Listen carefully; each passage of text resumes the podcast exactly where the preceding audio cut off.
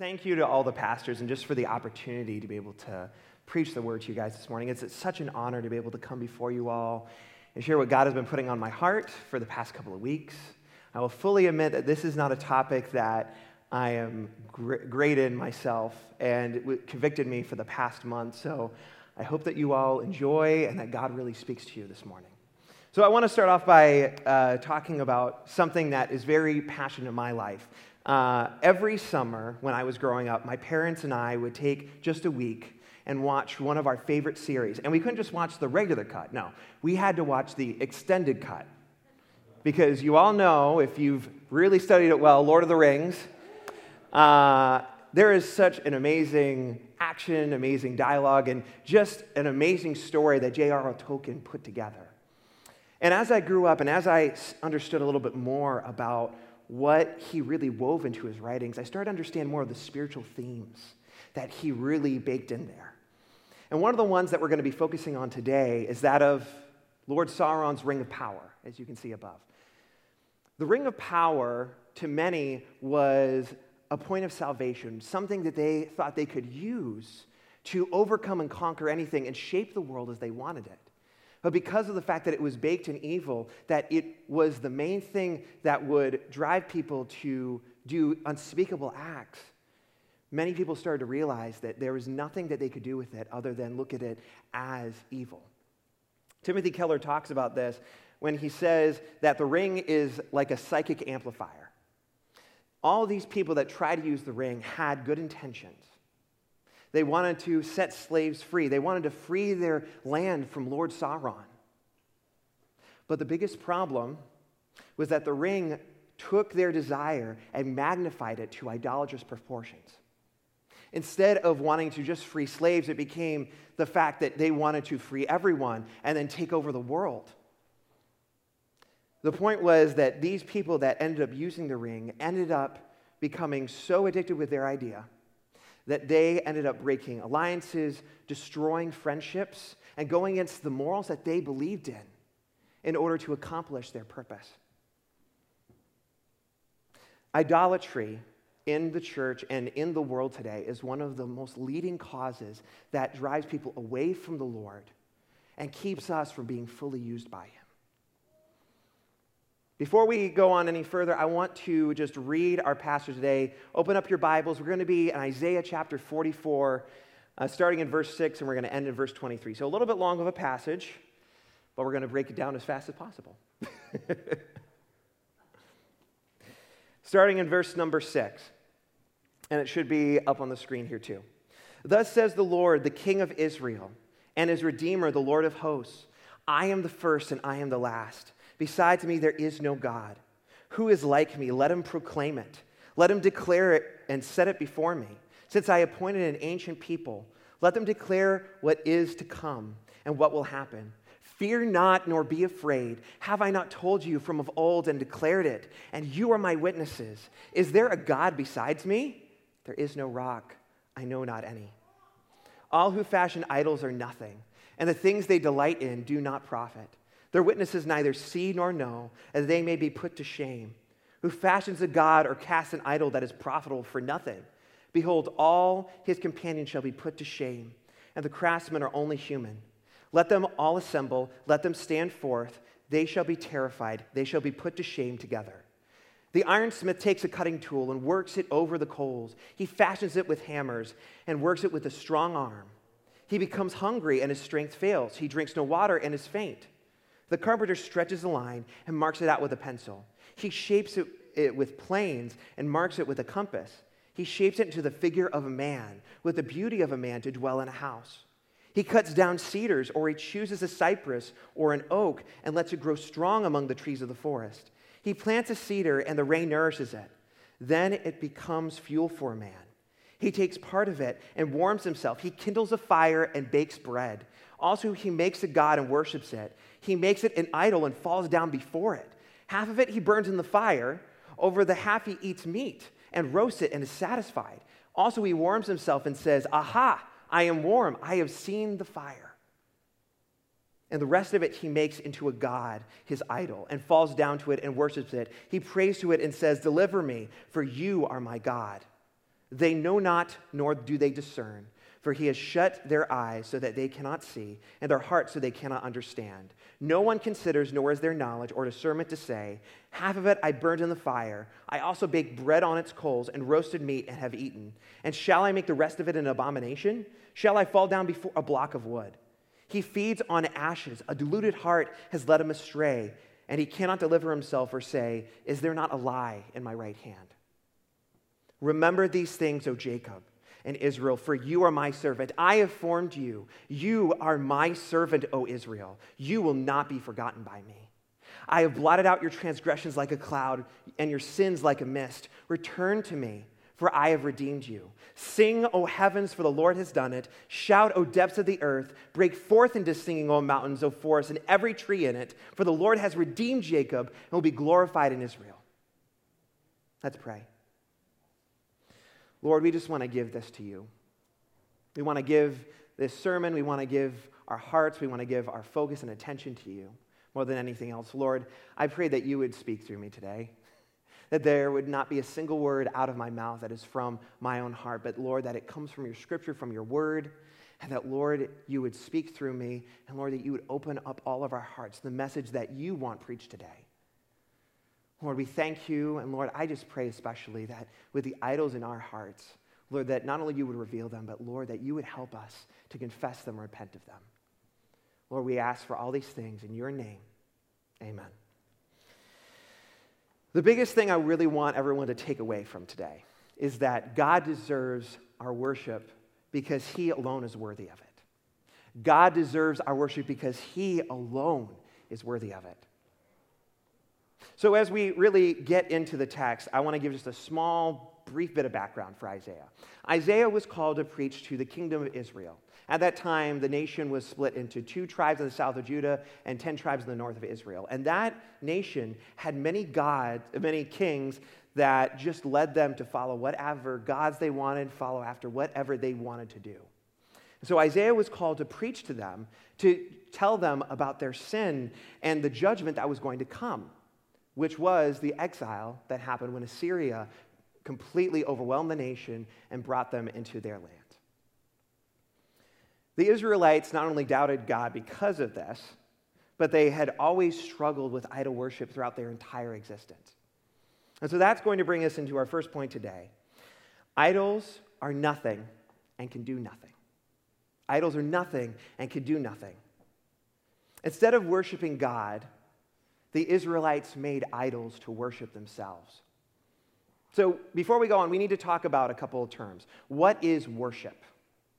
Well, worship, very, very simply, is that which you hunger and thirst after more than anything else. Essentially, worship controls, what we worship controls our entire lives and what we do with them. Everyone worships, even unbelievers, because whatever we put in front of ourselves that we are obsessed on and that we focus in on, be it among anything else, is what we worship. So what is idolatry? Well, idolatry, defined by Jay McMath, is that for which I would give anything and accept nothing in exchange is the most important thing in my life. Whatever that is, is my God. I'll say it again. That for which I would give anything and accept nothing in exchange is my God. And so we see that Israel really struggled with this. That throughout all of their generations, there would always be a strong leader that would follow after the Lord, and then the next generation would fall away from the Lord and follow after their own things. And then the next leader would rise up, but then at that point, not only was Israel worshiping their household gods, but they were also worshiping God at the same time. And then eventually they left that worship and then just started following their household gods, setting up high places and fixating on the creation rather than the creator. Psalm one fifteen, four through eight says, their idols are silver and gold, the work of human hands. They have mouths but do not speak, eyes but do not see. They have ears but do not hear, noses but do not smell. They have hands but do not feel, feet but do not walk, and they do not make a sound in their throat. Those who make them become like them. So do all who trust in them. When people make idols, when people make gods, It's that they trust in their own creation, as I said, rather than the Creator. They put confidence in themselves and in the fact that they can make their own gods that are supposed to deliver them over the God. And so, very simply, idols are cheap imitations of God, as you can clearly see in this text. As you're looking into this narrative, there's a lot to unpack and go over, but from verse twelve to seventeen, you can kind of see that there's uh, an interesting outline of how idols are really made. And as I was studying this, I noticed that there's a, a little bit of an easier way to be able to read this text if you read it in reverse order. If you look at it as the ironsmith was employed to put the metal furnishings, then before that, the craftsman laid the plans to make this idol, and then finally, at the beginning of the stage, the tree was built and cut down, and the wood was set aside. It makes a lot more sense. And on top of that, too, it was the point that Isaiah was trying to make. The foolishness that finishes the idol was also in the planning stages of the idol, which was especially when the idol was chosen and set aside in the first place. And so with that, I just want to talk through verses twelve through seventeen to really dive into the foolishness and chaos of idol worship. So first off, we see that there is this ironsmith. Now, this ironsmith uh, is essentially there to furnish this idol, to make it look majestic with metal. But notice, he has no power to make the coals hotter. He has no power to make the right time for the coals to be able to shape the metal to make the idol. He also needs sustenance. He also needs food and water. This strong man that the text says is nothing but a weak human. What God needs to trust in a weak human in order to be made. Also, it says that the craftsman needs uh, planned meticulously every single aspect of this idol. And the epitome of this beauty was the beauty of a human being to dwell in a temple. So not only is this craftsman limited in his knowledge of what is the most beautiful and amazing thing there is, but also, more than anything else, if he makes one mistake in his calculations, he could deform the God. This God is no, has no power, nor will ever have any power, when it has to rely on humanity to make it. On top of this, too, we see at the beginning stages, this craftsman goes into the wild and finds this just birthed little cedar that it could become a great tree. And so he decides that he is going to make a god out of this and sustain and nourish it. So the very materials that this god needs has to be sustained by the Lord through the, the soil that comes from the ground and the rain that comes from, from above, and this man to be able to let it to grow. Out of the epitome of all this folly, we see that this idol is chopped down and is separated into a block of wood and for fire to cook meat and wheat on. The very materials that this God is based in is combustible. It's crazy, church. How do people worship these things? And the reality is, when we see it, it's the craftsman really keys us into why he worships it. When he says, uh, right, and I believe in verse seventeen, uh, actually in verse sixteen, it says, "Aha, I am warm. I have seen the fire." A better translation of this is, "I have seen the light." So this man attributes godhood to this piece of wood because of the fact that he was warmed by fire. Also, he then bows down to it and says, "Deliver me, for you are my God." Church, Habakkuk two eighteen says, "What profit is an idol when its maker has shaped it? A metal image, a teacher of lies, for its maker trusts in his own creation when he makes speechless idols." We know very, very well that this is deception in its finest form, leading people away from the Lord and into the pits of hell. Idol makers and worshipers are deceived. It talks about in verses eighteen through twenty. Second Corinthians four four talks about the fact that Satan has blinded the hearts of unbelievers so they cannot see the light of the gospel. Romans one also talks about the fact that because these people did not acknowledge God as God, he let them go and do whatever they wanted. And so because of that, They not only celebrated in their sin, but encouraged others to do it as well. Their problem point wasn't it when they decided to make the idol, it was when they decided to not honor God as God. This is why these idols are an abomination, not just because they go against God's created order, but also because of the fact that it's leading people to the pits of hell, not able to know or be able to believe in the Lord. Also, H C Leopold, as I was studying this, brought a very important line uh, to light. In verse twenty, it says, uh, as God is talking about this, "Is there not a lie in my right hand?"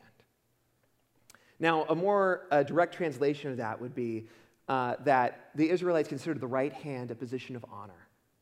And so what this verse is literally saying is they were honoring a lie.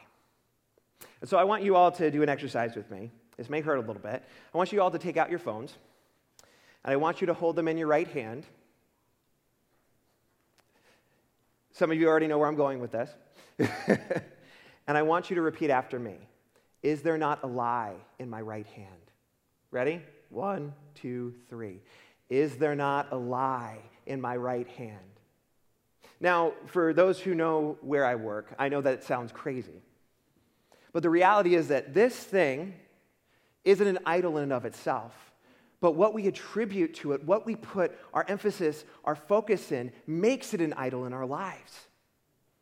We can use this device to read the Bible, to save our prayers and pray for others. We can sc- memorize Scripture with these devices. But yet what we typically do is we spend hours on social media. We spend hours binge-watching Netflix.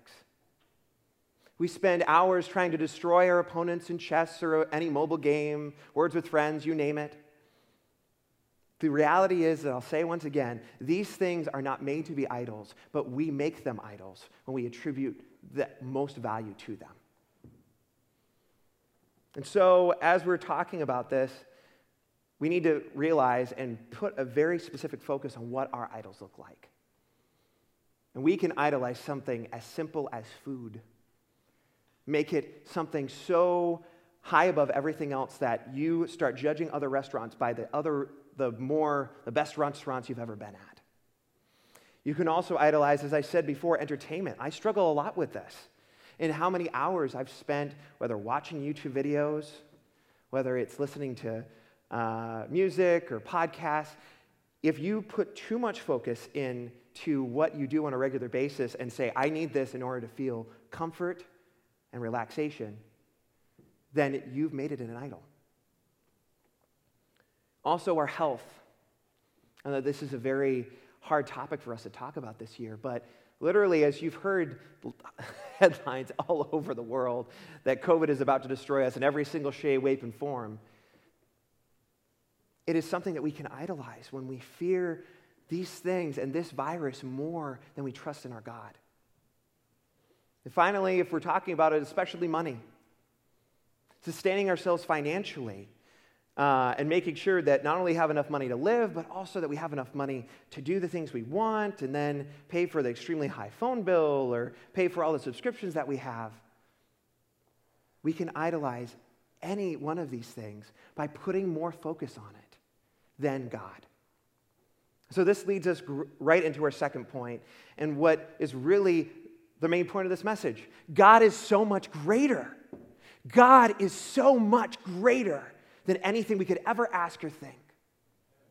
In verses six through eight, it talks about uh, a couple of titles of God. I really want to focus in and explore these titles. First and foremost, we see in verse six that it talks about the fact that God is the Lord of hosts.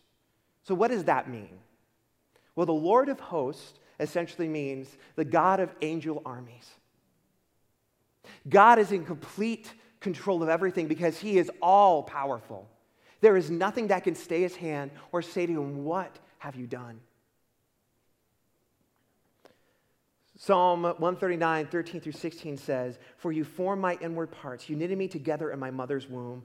I praise you, for I am fearfully and wonderfully made. Wonderful are your works. My soul knows it very well. My frame was not hidden from you when I was being made in secret, intricately woven in the depths of the earth.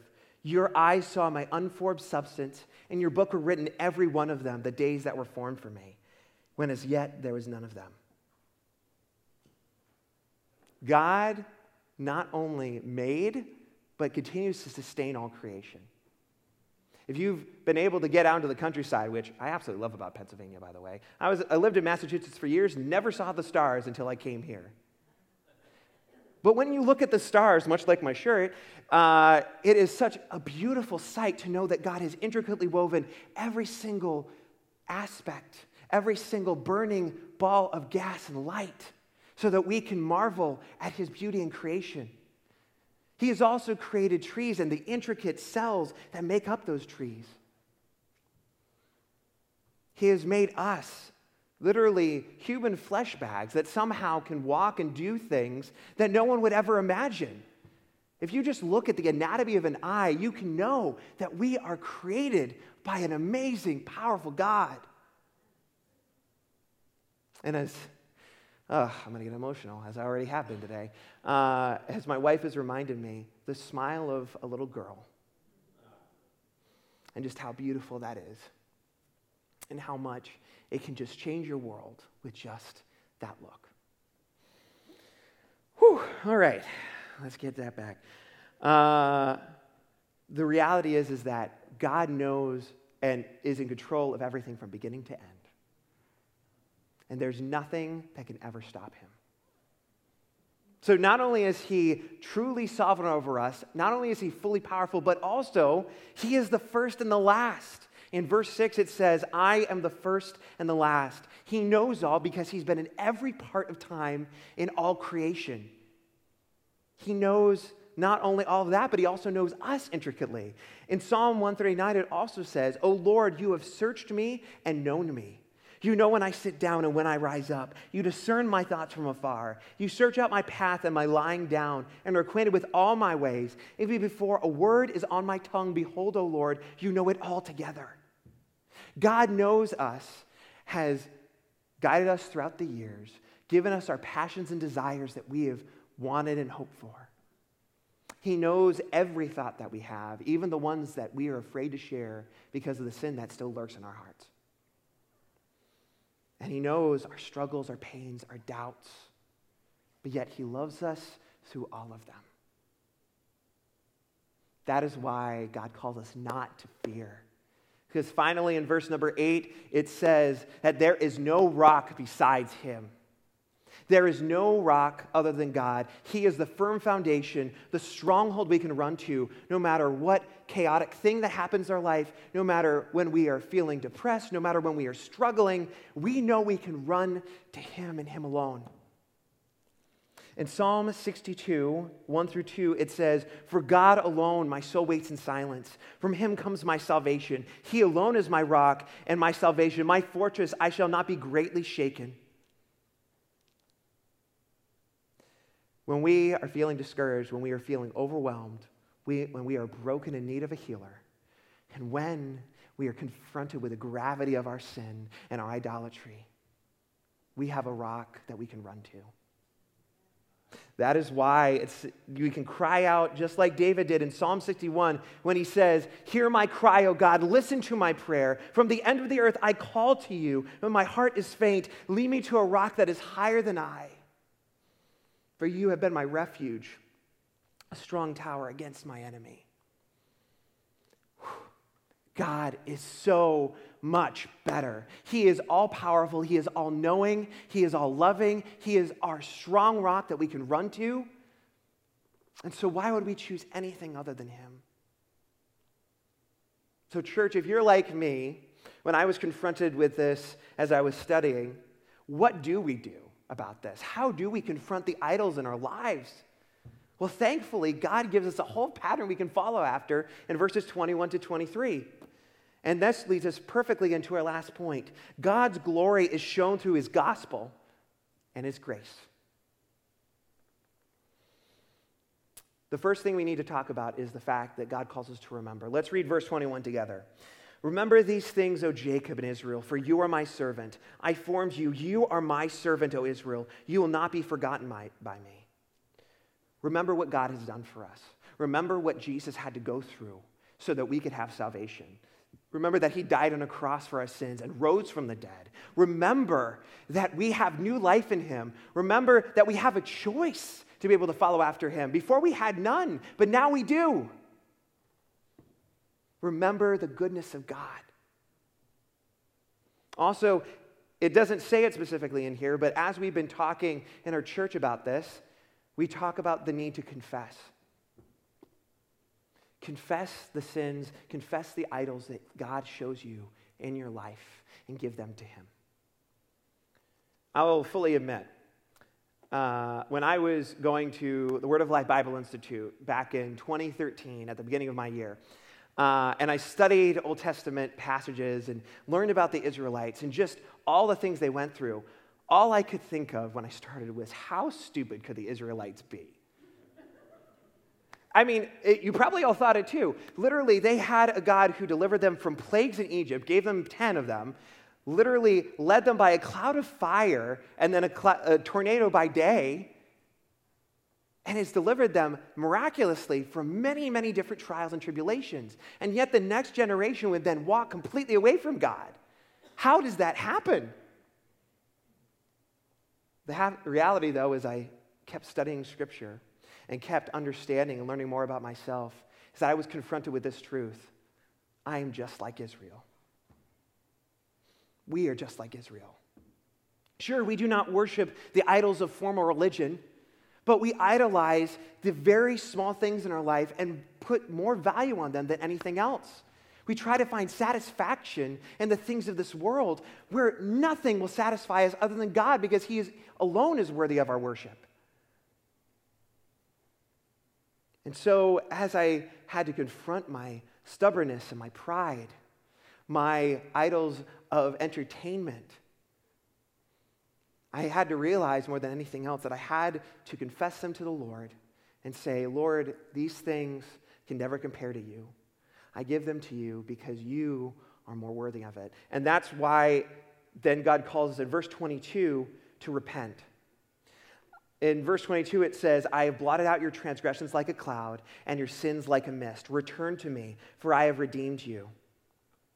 God calls us to repent of our sins, repent of our idol worship, and turn to him. The reality is, is that without God, the clouds of our sin, the heavy clouds of our big transgressions, and the mist clouds of the ones that we have gone through and do every day, like lying and such, they would keep us away from God. But because the Son, and also the S U N Son, gives us a direct path to him that we never had before.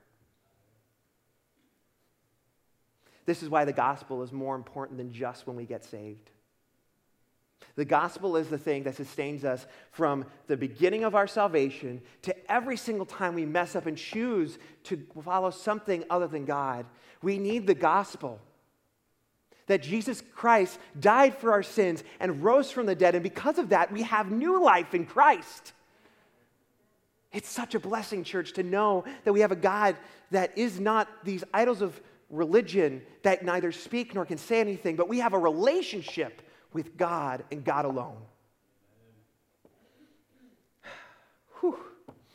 Ephesians two, four through seven says, but God, being rich in mercy because of the great love in which he loved us, even when we were dead in our trespasses, made us alive together with Christ. By grace you have been saved, and raised us up with him and seated us with him in the heavenly places in Christ Jesus, so that in the coming ages we might show the immeasurable riches of his grace and kindness towards us in Christ Jesus.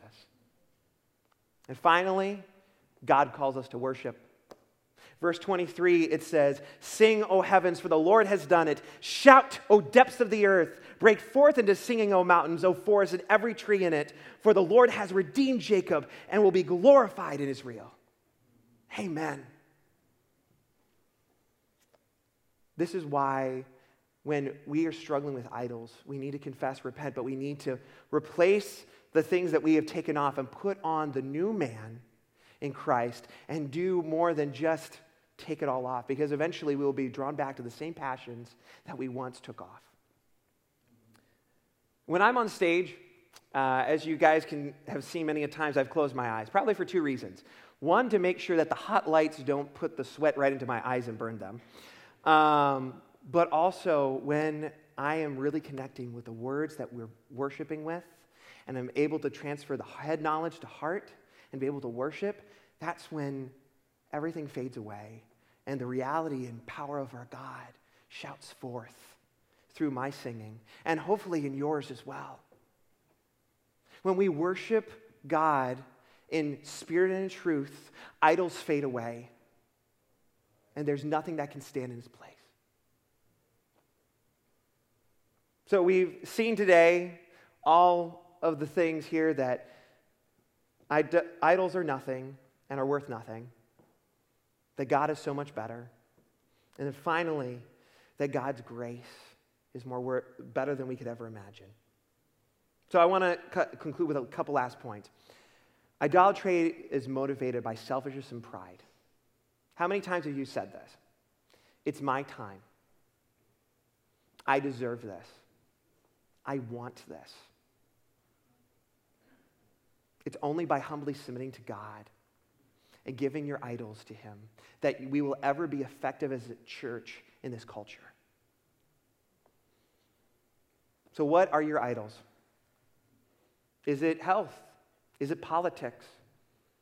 Is it fear of losing your job? Is it social media? Is it your significant other? Is it gluttony or the love of food? Is it alcohol? Is it entertainment in general? Today, if you hear His voice, do not harden your heart. If God is calling you to forsake the idols in your heart and life, don't ignore it. Talk with Him. Talk with one of us. I guarantee you, any one of the pastors would love to be able to talk with you, to be able to work on these things together and give God the glory, because this is the only way we will ever be able to work on this church together. Dan talked about it in the last message. It's not that we grow on our own. We have to grow together socially and together spiritually. I just want to read one last thing to kind of conclude this. Luke eighteen, nine through fourteen says, He also told this parable to some who trusted in themselves that they were righteous and treated others with contempt. Two men went up into the temple to pray, one a Pharisee and the other a tax collector. The Pharisee, standing by himself, prayed thus, God, I thank you that I am not like the other men, extortioners, unjust adulterers, or even like this tax collector. I fast twice a week. I give tithes of all that I get. I go to church on Sunday. You could read on from there. But the tax collector, standing afar off, would not even lift his eyes to heaven, but beat his breast, saying, God, be merciful to me, a sinner. I tell you, this man went down to his house justified, rather than the other. For everyone who exalts himself will be humbled, but the one who humbles himself will be exalted. Idolatry, once again, is all rooted in pride, and the only way that we can combat that pride is through true humility. Humility is the key to worshiping God, and we humble ourselves by confessing our idols, repenting of our sins, and worshiping our God with our heart, soul, strength, and mind. Choose today who you will serve. Let's pray. God, I, you are so good. There is nothing that can compare to you, Lord. And Lord, I just pray more than anything right now that we would, you would show us the idols in our lives. For if we don't know what they are, Lord, you tell us that we can ask you for any wisdom and that you would grant that to us. And Lord, I pray that you would convict our hearts, that Lord, as a church, we would be convicted together to see what is wrong in our hearts and lives, that we would confess it and give it to you, Lord. For you alone are worthy of our worship. You alone are worthy of our praise. And I pray right now that our hearts would humbly submit to you, knowing that we do not deserve anything, anything at all. Thank you, Lord. Thank you for your grace. Thank you for the gospel. And Lord, may we not just try to live on an island alone, but Lord, may we bring our brothers and sisters along in this battle with us so that together we can fight these things in our lives. Lord, we thank you, we praise you, and we ask for all these things in the precious name of your Son, Jesus. Amen.